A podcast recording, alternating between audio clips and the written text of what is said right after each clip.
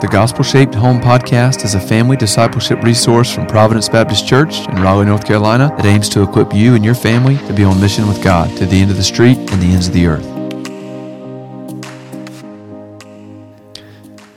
Welcome back to another episode of Gospel Shaped Home. I'm Andy Owens, pastor of family discipleship here at Providence. I am again, you've guessed it, joined by Brian Nelson. hey, Brian, Andy. welcome. So Great. surprised to see you here. It's I, funny showing up. I know, I know. No, I'm glad you're here, man. Uh, but across the table from us, we do have a new guest couple, uh, Jeff and Debbie Danforth. Welcome, guys. Thank you. Uh, glad to have you all here. Could you introduce yourselves for our listeners? Tell us, uh, yeah, tell us about yourselves. Who are you? Well, uh, Jeff and Debbie have um, lived in Raleigh for about 26 years now. There was a 10 year hiatus up in D.C., but um, we raised our kids here at Providence for about 24 years. And then we had to break off and move up to D.C. for a job situation. Now we're back, and we've been here for about two years now. And uh, Providence has been a fantastic place to to worship, to interact with brothers and sisters, and to minister, Yeah, to raise a family. praise God. Well, welcome back. uh, is there anything about you, just kind of unique, uh, like a unique hobby or interest, that would help our listeners get to know Jeff and Debbie Danforth? Well, I'll This is a start. surprise question. They didn't know this was coming. I had um, I'm on my sixth Miata, and they're all real old Miatas, so they're not expensive. But I'm a Miata holic. You know, I think my that's what I uncle used to drive a Miata. So uh, He's had them one at a time, not six at once. Okay, that's good. You've That's got a big garage. nice, nice. and I love puppies, and I've proven proven that by uh, we just got our second puppy, a puppy, and we raised dogs when the kids were uh, were younger, and um, I was just wanting a puppy, and so Jeff gave me grace and let me get a puppy. nice. was nice. that grace or mercy? That's what I want to Oh. know. Fun, fun. And you guys have uh, some grandkids in this church. If we I- have wonderful grandchildren. Yeah, precious, precious little granddaughters in this church. Okay, well, welcome. We're really glad you guys are here. And today we're talking about um, uh, defining moment number six the moment you get mercy in Dave Harvey's book, I Still Do. So, uh, Brian, as has become our cu- custom, do you want to just like give us the big picture idea? What, what's this chapter about? yeah, so I um, I love you can't see it unless you're looking at the book right now, listening to this. But uh, the uh, the the title of the chapter says, "A moment you get," and "get" is in quotation marks mercy. I, I think that's uh, obviously that's his little twist. It's when it's been extended to you. I think is what he says in your marriage when you when you're the recipient of it. So he's really talking about the reality that, um, and he says somewhere in this chapter, you know, if you're married for any length of time, you've wronged each other. It's just the nature of Like uh, an hour or more.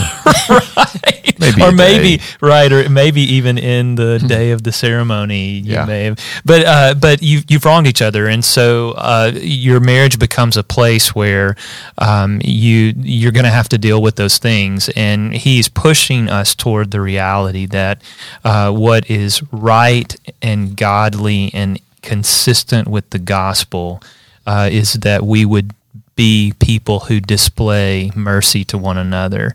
Uh, and I love, he says early in the chapter, um, mercy sees the other's trying habits, but grows to accept or forget them. Uh, so we're not perfect, we're imperfect, uh, but mercy looks at those things and it doesn't become uh, the irritant or the wedge that, that creates more problems. It, it actually becomes, uh, I think, part of the joy of the relationship to not see them as things that undermine uh, your relationship, but actually uh, you grow over and through them. He calls it a restraining work. Mercy is a restraining work. You don't give people what they deserve, which is at the heartbeat of the gospel. And so uh, he walks through a lot of different things talking about mercy, but but in the end, what he's encouraging us to do is be a people who are merciful. Yeah, yeah. Uh, you know the um, you know he starts the chapter talking about how the uniqueness of marriage as a, a safe place Yeah. where you can be known really known, um, and like all your foibles is that a word? Weaknesses and for today it is. yeah, frailties and you know shortcomings. They all basically come out. Like the guard goes down. You know, uh, the the longer you're together, yet um, you know we still accept one another and show mercy to one another. Um, so being known and still loved is what makes marriage really unique. And the only way that can happen is mercy, right? When we, because like you're saying, we're going to sin against each other. Like you can just write it down. Like if you're marrying someone, you will be sinned against. Your spouse's sin will hurt you. Um, but the way marriages grow strong and durable and and joyful over time is uh, showing mercy in those those moments. So, okay, um, he talks about the practice of mercy, what it really looks like practically, and he kind of goes through five things um, in the first kind of major section of this chapter. So, what does it look like, guys? Like, what does mercy lived out in a marriage look like? Or at least according to Dave. And yeah, we'll see if we agree. it's having an attitude of forgiving the person, even though what they're saying and doing is can be disruptive to what you want them to be saying and doing. And it's forgiving them because you know that Christ forgave you because you don't say and do what Christ would have you do. So we live with the, the, the knowledge that Christ forgave me for not being perfect. And so I, I forgive and give mercy to my husband because he's not perfect. Yeah. Yeah, and so he like he says, you know, this first practice of mercy is that um, when I'm sinned against, mercy makes reconciliation my goal, uh, which really is the product of that reality uh, that you you've been the recipient of mercy, and so what you you know because of the gospel, you have been reconciled to God. And uh, so that same that becomes the power by which you can extend it to others. You want to reconcile. Uh, he he says just a few just under when he states that out. He says uh, the gospel tamps down my outrage and my sense of injustice. Like I love that thought that uh, that that he that he takes this idea that I'm I I am owed justice, and the gospel says actually no what you're owed. you are owed justice, but not justice toward others. It, you don't want the justice that you're owed. Right. And when you come to grips with that and you understand the depth of it, uh, and and then that He's calling you to to act that same way toward one another, uh, and you frame it in the context of the marriage, um, it it it becomes the reason for pursuing um, peace and reconciliation. Yeah yeah, he, you know, really, the, we're going to say the gospel a lot, uh, in this chapter, uh, which, you know, just makes sense because the chapter is about mercy and um, it's ultimately being recipients of mercy that makes us merciful. And, but, you know, the, this first idea of, of, you know, reconciliation being the goal, like it only happens through the gospel when we remember and meditate on the fact that we, by the mercy of God have been reconciled, um, even though we deserved his judgment. So, second one he says is, you know, mercy means I look at you with compassion. What's he getting at there? Um, you know, because there's one thing. I mean, reconciliation, like we just talked about, is there's there's tension, there's brokenness relationally, but here it's a slightly different, you know, nuance. But what does it mean that we look at our spouses with compassion?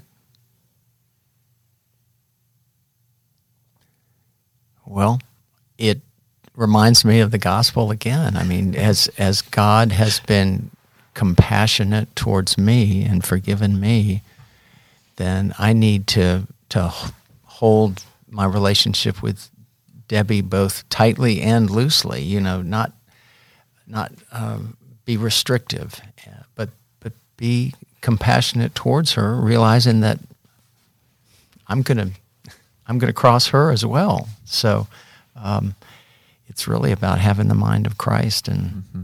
how he's been kind enough to us.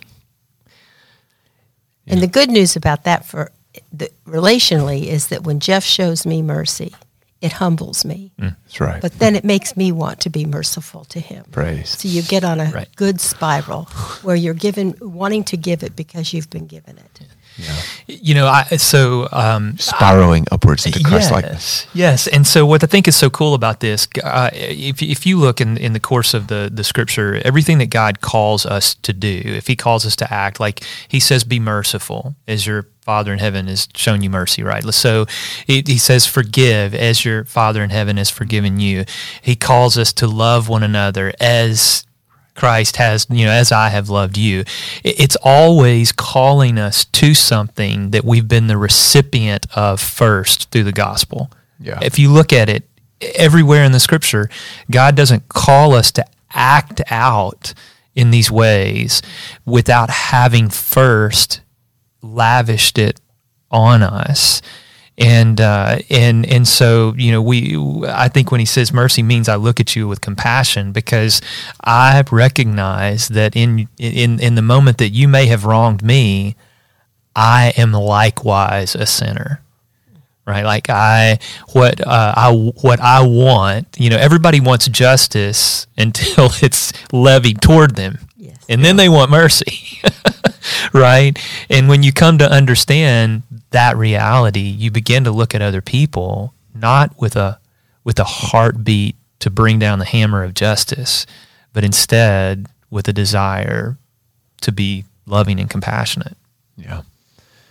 And, you know, he, he talks about even, you know, the fact that God doesn't, um, he doesn't deal with us according to our sins, Psalm 103. He doesn't repay us according to our iniquities.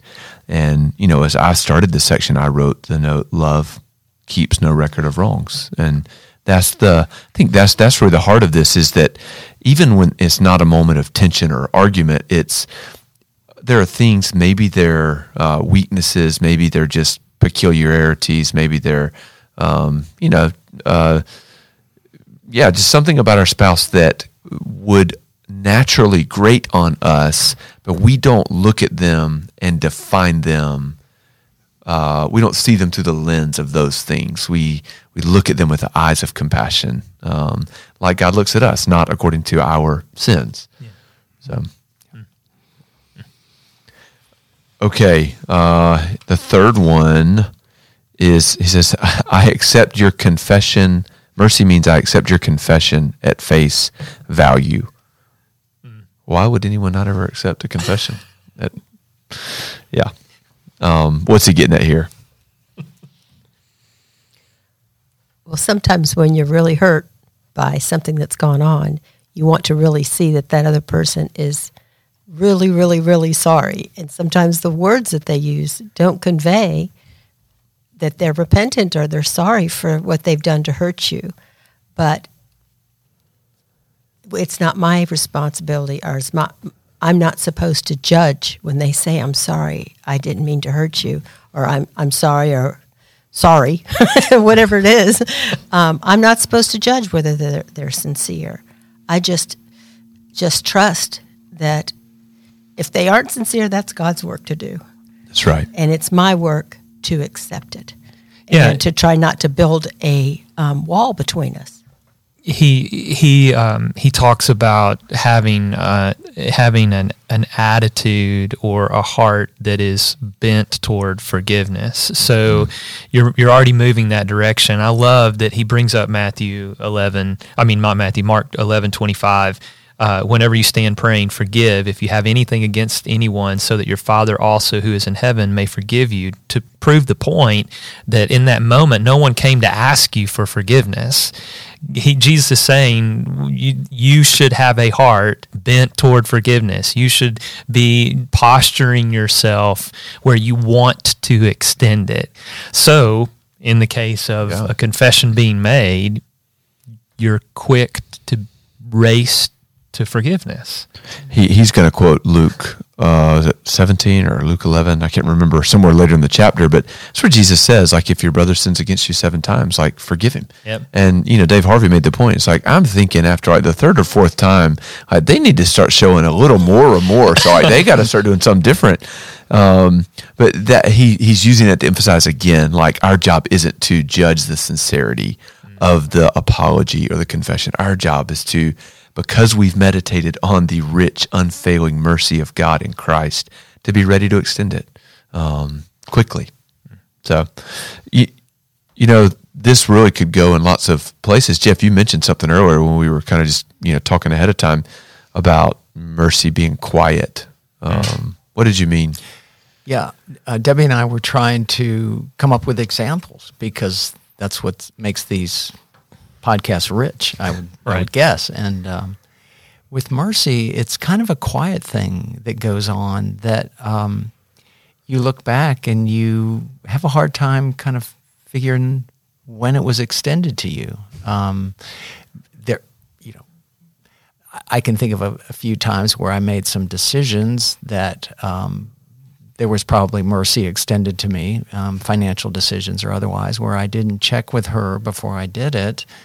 But um, but again, mercy is quiet, and it's it's it's a hard thing to come up with um, examples sometimes. So Sure. is that kind of where you were Yeah, headed? yeah, yeah. no, I mean, Okay. it was, I thought it was a helpful, Yeah, uh, yeah. I say um, I think uh, I was was thinking as you were talking. I think it's often easier to remember mercy when you've received it, but not as easy to remember it when you've extended it because the whole point of it is that your your heart is racing toward reconciliation, forgiveness, compassion, and so you keep you know to go to 1 Corinthians 13, you keep no record of wrongs. Mm-hmm.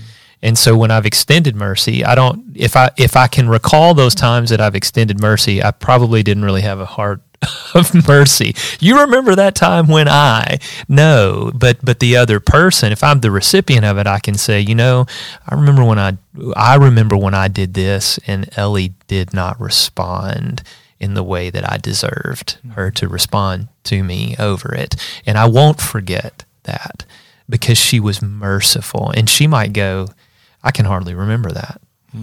I mean, so you said earlier, Debbie, that it humbles us when It we does. receive mercy, and we're, you know, God uses that to change us uh, and good for good. And And it also frees us because then it's a lot of work to keep a record of wrongs. And they bur- they bear you. They are like carrying a backpack full of bricks. And if each time you have to, you put you don't forgive someone, you have to put a brick in that backpack. That backpack comes becomes so heavy, yeah, and um, it's a burden to remember what people have done to wrong you. And it's so freeing when you can take what Christ has tried to teach us and shown us and appropriate it so that we can be free. We're free in Christ. We don't have to carry around that great big heavy backpack of bricks that don't even do any good. yeah, yeah. I have a, a good example that's negative. Uh, it's not good. It's bad. It's a bad example in, in a sense. But um, even as we were talking about this, and right now I'm remembering, like, you know, we uh, we became homeowners for the first time somewhat recently, and um, you know, you have to get a lot of things when you own a home to take care of a home. And uh, we had a ladder, a six foot A frame ladder, but then we got a big ladder to like, you know, do things up high. And, and then uh, Erica was at a yard sale one day and, and she's like, Hey, I found a ladder and it was a good price. And when she told me the price, I thought, I don't know, that's really that good of a price. And we already have a ladder. Like we have that same ladder. And, and, uh, I just, I wasn't very merciful. And the reason I know is because I keep remembering it. When I see that ladder, I feel this like, you know, like, and I'll give her a little jab every now and then, um, you know, somewhat joking, but like I'm kind of convicted, uh, that, man, I just need to be quicker to overlook things like that. And, you know, we can surely sell this ladder or just use it and it's, it's okay. You know, like, um, I, I want to be, uh, quick to, uh, not keep score to, you know, forget. And that's, that's how he, you know, what he's talking about here is, is accepting that confession. And she did apologize. She's like, I'm sorry. I didn't know. I should have asked you. And I should have said, it's fine. Like now we'll have two ladders. It's great. You know? Um, but, uh, you know, mercy doesn't keep score. So, um, Yeah, so I, I would say Do you need ladder? Is that what you're about to yeah, say? can, hey, no, uh, you know, I, I can imagine that there are some people that are listening and saying, "You just don't understand what's been done to me." Uh, like, I, and that's a very real thing. Like, I, I mean, all of us uh, sitting around this table certainly have either experienced that in our own lives, or we've walked with people who've had great, great wrong done to them. Yeah. And I'm really grateful that he didn't stop there. Yeah, that's where he and- goes next. Yeah, and leave people with the impression that you just have to forgive no matter what, no matter what the depth of, of wrong that's been done to you. Um, and he rolls into this fourth point and says it embraces love, but it does not tolerate evil. And um, I, I just think it's really im- important for people to hear um, mercy. A call to be merciful does not call is not a call for us to overlook repetitive, blatant sin that's not loving. Um, you know, uh, and uh, and and I think it's important to say, especially to married couples, where um, where if we're not careful, because we're so grateful for grace and so longing for restoration and so quick to call people to be forgiving and merciful that we would that we would give the wrong impression that egregious sin is okay. It isn't. Um, I mean, it cost.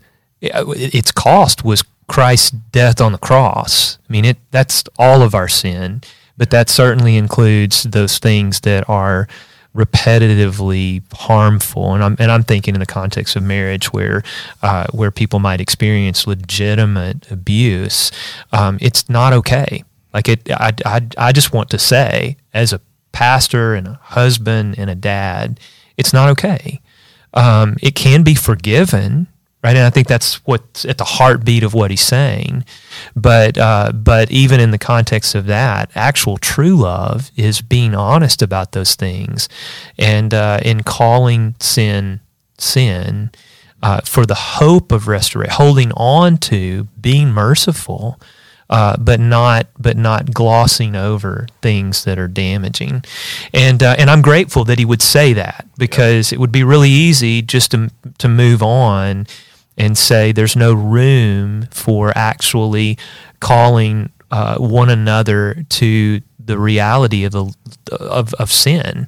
Um, but nowhere in the scripture does God. I mean, he's constantly doing that. and he, you know, the way he says it is that uh, as incredibly frightening as it may be to go public and get help, this may be the only way to truly awaken the person imprisoned in abuse. And that I feel like that last phrase is a little confusing. He means the abuser, Right. is trapped in patterns of sin. Like it's not loving to let someone continue in sinful, abusive, destructive behaviors and patterns. And and there are times where um, you know it's loving to bring that into the light so that there can be real healing and repentance and real forgiveness and uh, God willing over time the restoration of real trust and relationship. Yeah. And even in marriage where there's not abuse, but there's wrong, the pattern is not heavy, is not healthy, there needs to be a discussion of why is this not healthy? Why is this not what God, why, how is this continuing to hurt me? I need to explain to you maybe my um, family of origin or my makeup or something. Yeah. I mean, those discussions need to take place, and it, it's not not forgiving to have that discussion. You don't just blank over everything. You have that discussion, and then you go to each other and have a, a time of confession and forgiveness. But you do have to talk. Yeah, and you- Otherwise, it, you, it's so hard to. The pain doesn't go away. You got to root those things out. And I'm I'm reminded of our you know conversation with Chris and Miriam about the importance of the church and like ultimately that you can't always do that on your own, just the two of you. Like Right. there are times where because maybe there's enough relational tension uh, that things just become you know really heated when you're trying to address something, uh, and um, you know you you need someone else kind of mediating to help maintain more, um, you know, civility, honestly, so that you can cover more ground in addressing issues. And you just need to invite other people in for accountability, for help, encouragement, prayer. And so um, there are times where, where, you know, we don't need to, and it's not wise to try to do it alone, uh, but we can invite other trusted brothers and sisters in. And sometimes there are tools that you can learn that Sure. you may, you know, very few people had a really good example of marriage growing up. You know, I don't talk to very many that did. Um, and so if you learn some tools that can, and those can be taught by someone who's maybe learned from somebody else. And so that helps the pattern not to continue to go on. Yeah. Well, the last point he has under the section is um, finally, mercy means that I'll be patient with your fallenness. And, you know, we've kind of already talked about this a little bit, but it's just the, you know, there's weaknesses that come out and our frailties put on display. That's when I said foibles earlier, made up that word. Um, we experience one another's humanity, imperfections, and limitations, right? Lights are left on, doors are left open, especially cabinet doors. I don't know why I can't close cabinet doors. Uh, wrecked cars, forgotten bills. I, there's another thing. I mean, like I chew loudly. Apparently, you can hear it across the room, and and my wife is gracious to bear it. You guys are smiling over there. I don't know if y'all have issues or uh, Discussions. discussions. um, we're just, he says, we're not even necessarily sinning. We're just annoyingly weak. But what mercy does is it helps us patiently bear with one another in love. And I have to give my husband credit on that one. That is Jeff's strength. Because when I get nervous or under time pressure or scared about something, and I don't claim what God promises, which happens, um, he's really good at giving me grace and loving me and never gives me the same irritation that I'm giving out. I, you know, I'm very free to share my irritations. I try not to, but it happens, and um, he just gives me grace, and which humbles me and makes me not want to do that, and kind of diffuses the problem. Yeah. Praise God. So he says, without mercy, we can become enforcers. Uh, what does he mean by that? And how does the gospel help solve that tension? Well, Christ had the ultimate opportunity to be an enforcer. Judge of the living and the dead. yeah. yeah. And um, and because he has been merciful to us and we've received that, it's it's I think it's it's our uh, I want to say job, but it, we we have the freedom to extend that now because he's done that. And to be an enforcer is to kind of nullify the gospel. To me, is I'm telling my wife that maybe I don't believe that that's true because I'm enforcing, and I don't I don't want to be that person, and um, I do want to remember daily, hourly, that who I am in Christ, what Christ has done for me, what he what he did not exact upon me, Right. and um, and definitely want to in turn provide that mercy to my wife.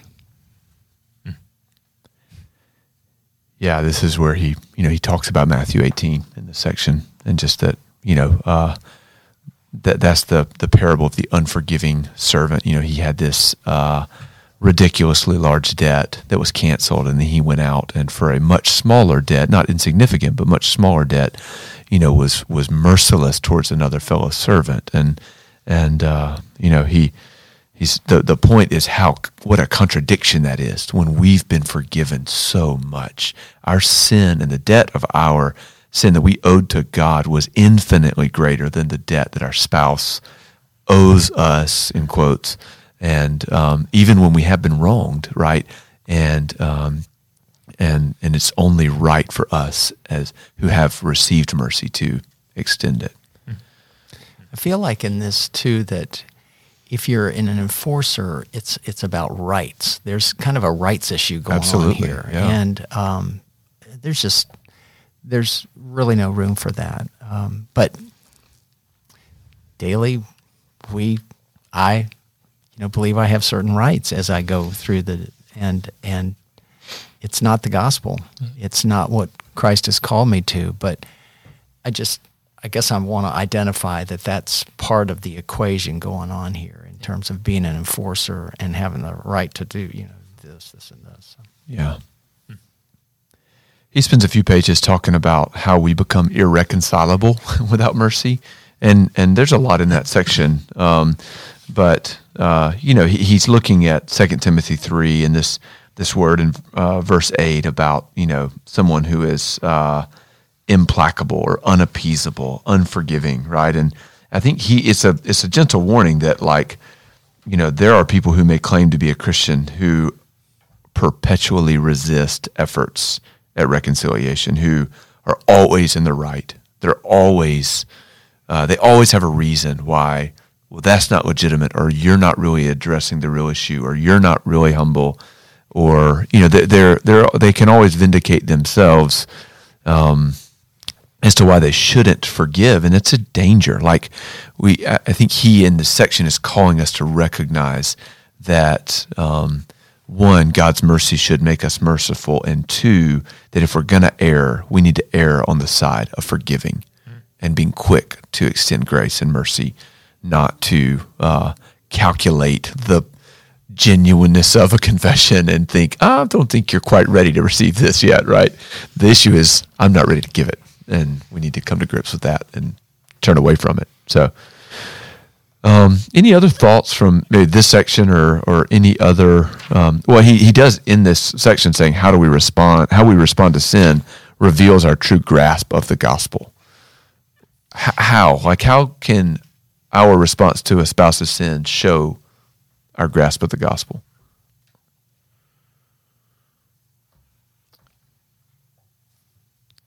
We have to believe that, that God will, will pro, is the one who provides for us. Yeah. He's the one that's going ultimately is taking care of us. We don't have to go to battle mm-hmm. every time something doesn't go the way we want it to, or mm-hmm. things are not perfect. But we trust God that He's the provider, and He that He's, and one of His provisions is that he tells us to forgive so that we can have reconciliation.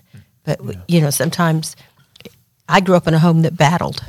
You know, the winner was the person who yelled the loudest and won, and they won the, the battle. It kept going. It yeah, kept longest, going, yeah. and there was never any peace. Mm. Maybe I think that's why I married my husband because he brought peace to our relationship. Mm. But um, blessed are the peacemakers. Yeah, and so and we've all been blessed because he's the peacemaker. Yeah. whole family. But um, now I forgot what I was going to say. So maybe that's all I was supposed to say.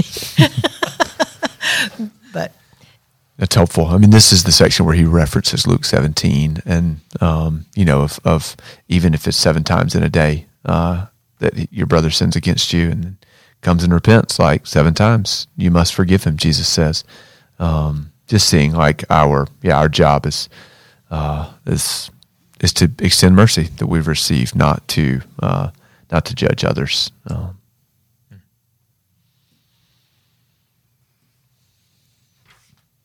okay. Um, Jeff, you had a, another quote from another book I thought was really helpful. Um, you want to share that? Sure, sure. This is from the um, a gospel primer, and um, I was reading it just this week, and it was talking about loving my brothers and sisters, and that's loving my wife as well as the brothers and sisters in Christ in the church. I'll just read it. Indeed, I love my fellow Christians not simply because of the gospel, but I love them best when I'm loving them with the gospel. And I do this not merely by speaking gospel words to them, but also by living before them and generously relating to them in a gospel manner and I think the key word for me was generously, because when I think of generosity, I think of uh, nickels and dimes. But I think most people think of dollars, fives and tens, okay. twenties. you can tell how old I am. Right. Sorry, it just felt like a softball. but but living generously with someone yeah. is it's about again this idea of doling out mercy generously as Christ has done. A wide heart, an open hand, yeah. and um, so I, I read this and go, yep, yeah, I need to um, be merciful as I walk the halls of Providence and interact with brothers and sisters. But more importantly, it's at home mm. and it's with my family. So, um, so generously, I think just kind of hit my heart as something that is, it's continual. It's um, it's not holding back, and it's providing mercy because God didn't hold back anything for us. He mm-hmm. he was so kind to me. Yeah. Us. Well, uh, I think we said this a couple times, but our ability to extend mercy is very much connected to having received mercy. Brian, you want to read right. that? Uh, yeah. So, so, and uh, in Colossians, Paul says in Colossians 3, put on then as God's chosen ones, holy and beloved compassionate hearts, kindness, humility, meekness, and patience, bearing with one another, and if anyone has complaint against another, forgiving each other as the Lord has forgiven you. So you must also forgive, and above all of these, put on love, which binds everything together in perfect harmony. I, you know, I, Paul, I, I just, I, I just keep coming back to this reality that everything that God calls us to is only possible for us because we have generously been given it, generously all of these things were poured out on us. He calls us holy and beloved. We didn't deserve that. And then he he calls us to then put on all of the things that come with that compassion, right? Kindness, humility, meekness, patience, forgiveness, mercy. Why? Because that is what has been extended to us. Everything we're called to be is only possible because it has first been given to us or done toward us.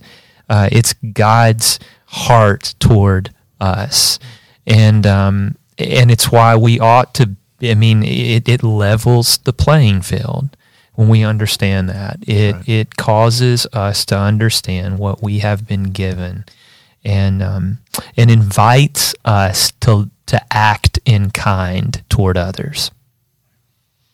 Amen. Well, Jeff and Debbie, uh, any just last thoughts or anything you feel like, hey, this would be helpful to share for people tuning in, whether it's, you know, prompted by something in this chapter or, or, yeah, anything else, anything you'd like to add? Well, I'll mention that um, the laugh, if at all possible.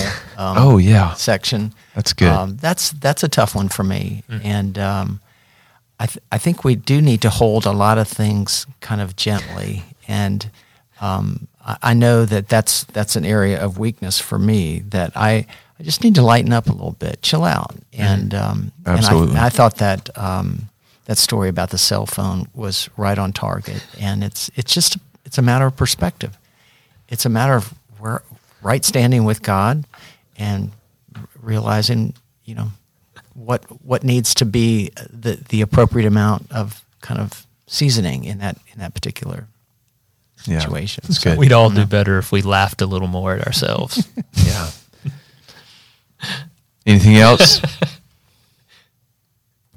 I just I it keeps coming to mind the verse in Philippians four eight. Yeah. Um, that we need to be focusing on the lovely things mm. and the um, that got about our spouse, mm. and it's just a tool that helps us not to sin as much, so we don't have to be mm. given this much mercy.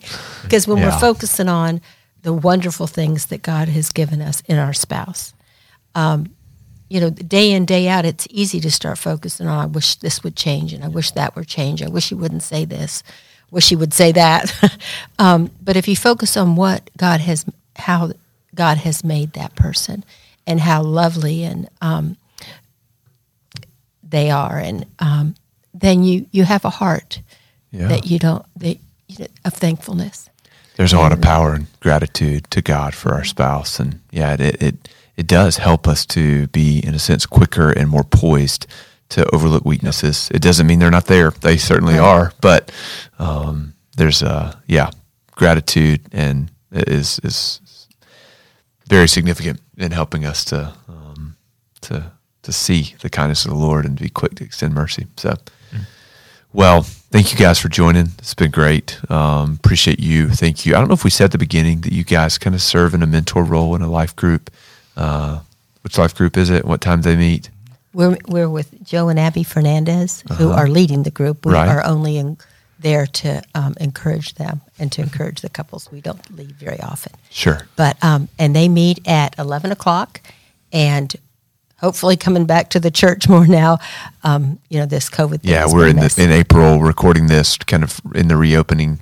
Different life groups coming back on site. Yeah, but it's designed for newly married couples mm-hmm. or engaged couples But if you've mar- been married a little while and want to make some friends of young married couples, it's a great time to build relationships.